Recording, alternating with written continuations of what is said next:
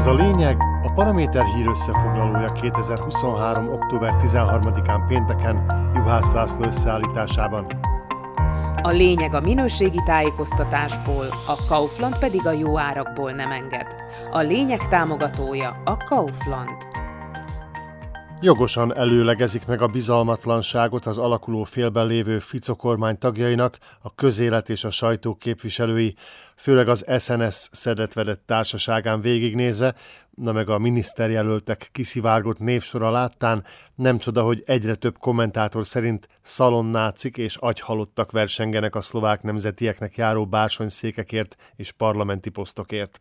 Gyimesi Juraj első számú kiskedvencéről, Tomás Tarabáról a keleténél már jóval több szót ejtettünk, így időzzünk inkább a környezetvédelmi tárca várományosánál, Rudolf Huljaknál, aki szerint a klímaváltozás csupán kitaláció, és aki azt is tudni véli, a homoszexuálisok más embereknél több széndiokszidot termelnek. A NATO és EU ellenes huliak nem csak demokratikusan, rendesen emberek által megválasztott parlamenti képviselő, hanem mellesleg a Nemzeti Koalíció nevű törpepárt elnöke is. Ennek politikai programját lapozgatva aztán tényleg leeshet az állunk. Hulyakék ugyanis be akarják tiltani az 5G mobiltelefon hálózatot, állami ellenőrzést vezetnének be a sajtó fölött, és államosítanák a stratégiai vállalatokat. Ezen kívül szeretnék eltörölni az áfát, és egyéb remek ötleteik is vannak. De térjünk vissza Huljakhoz. Egy interjúban kifejtette, a klímaválságot a világ elitje találta ki, hogy megfossza az embereket az autóktól, és a globálisan növekvő hőmérsékleteket direkt az aszfalthoz közel mérik, hogy ijesztőbb adatokat kapjanak a globális felmelegedésről.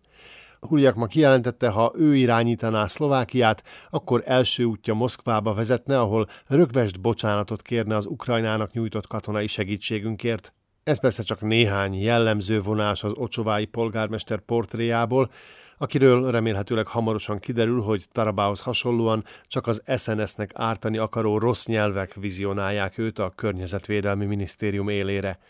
Csak nehogy még visszasírjuk Ján Budájt. Amíg megalakul a kormány, amelyben a huliakhoz hasonló agytröztök kaphatnak helyet, örüljünk a jó híreknek. Például annak az ítéletnek, amelyel felmentették a galgóci férfit, akinek otthonában a NAKA két évvel ezelőtt 14 kg szárított marihuánát talált.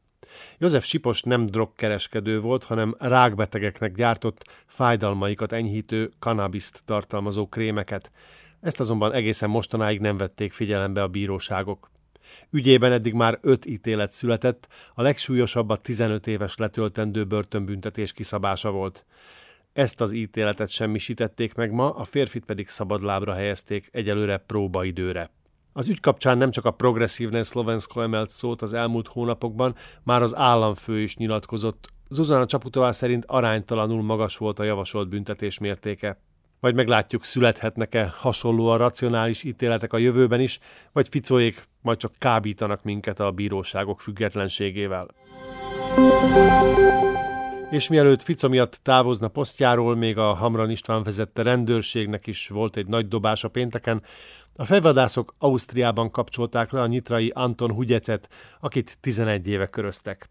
Az egyik legkeresettebb szlovákiai bűnöző védelmi pénzszelése, emberrablás és zsarolás miatt kapott 12 évet, azonban elszökött a börtönbüntetés elől, így 2012 óta nemzetközi elfogató parancs volt érvényben ellene.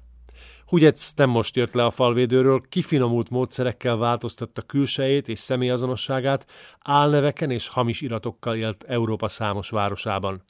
A rendőrség 2017-ben akadt a nyomára, azóta lassan, módszeresen göngyölítették fel a szálakat, míg most végre Grácsban lecsaptak a férfire. Külföldre persze nem csak kényszerűségből, a törvény elől menekülve költöznek az emberek, hanem a jobb megélhetés kedvéért is. Ők lennének ugyebár a gazdasági migránsok. A statisztikai hivatal ma közzétett jelentéséből kiderül, több mint negyedmillió szlovák állampolgár él tartósan külföldön. Érdekes részlet, hogy a hölgyek kalandvágya minden valószínűség szerint erősebb, mint a férfiaké, hiszen a külföldön élő szlovák állampolgárok között jóval több a nő, mint a férfi. A legtöbben Csehországba költöztek, majd az Egyesült Királyság és Németország következik a legnépszerűbb második hazák listáján. A külföldre költözés elsődleges oka tehát a pénz, ami érthető is, hiszen nyugaton ugyanazzal a munkával gyakran többször annyit kereshetnek, mint idehaza. Mi pedig reménykedjünk, hogy a hamarosan megalakuló szlovák kormány miatt nem kell majd tömegesen elhagyniuk az országot az itt lakóknak. Ez volt a lényeg 2023. október 13-án pénteken Juhász László összeállításában. Kommentált hírösszefoglalóval legközelebb hétfő este jelentkezünk a Paraméteren. Addig keressék podcastjainkat a Paramédia rovatban, illetve a Spotify, az Apple Podcasts, a Google Podcasts és a Podbean platformjain.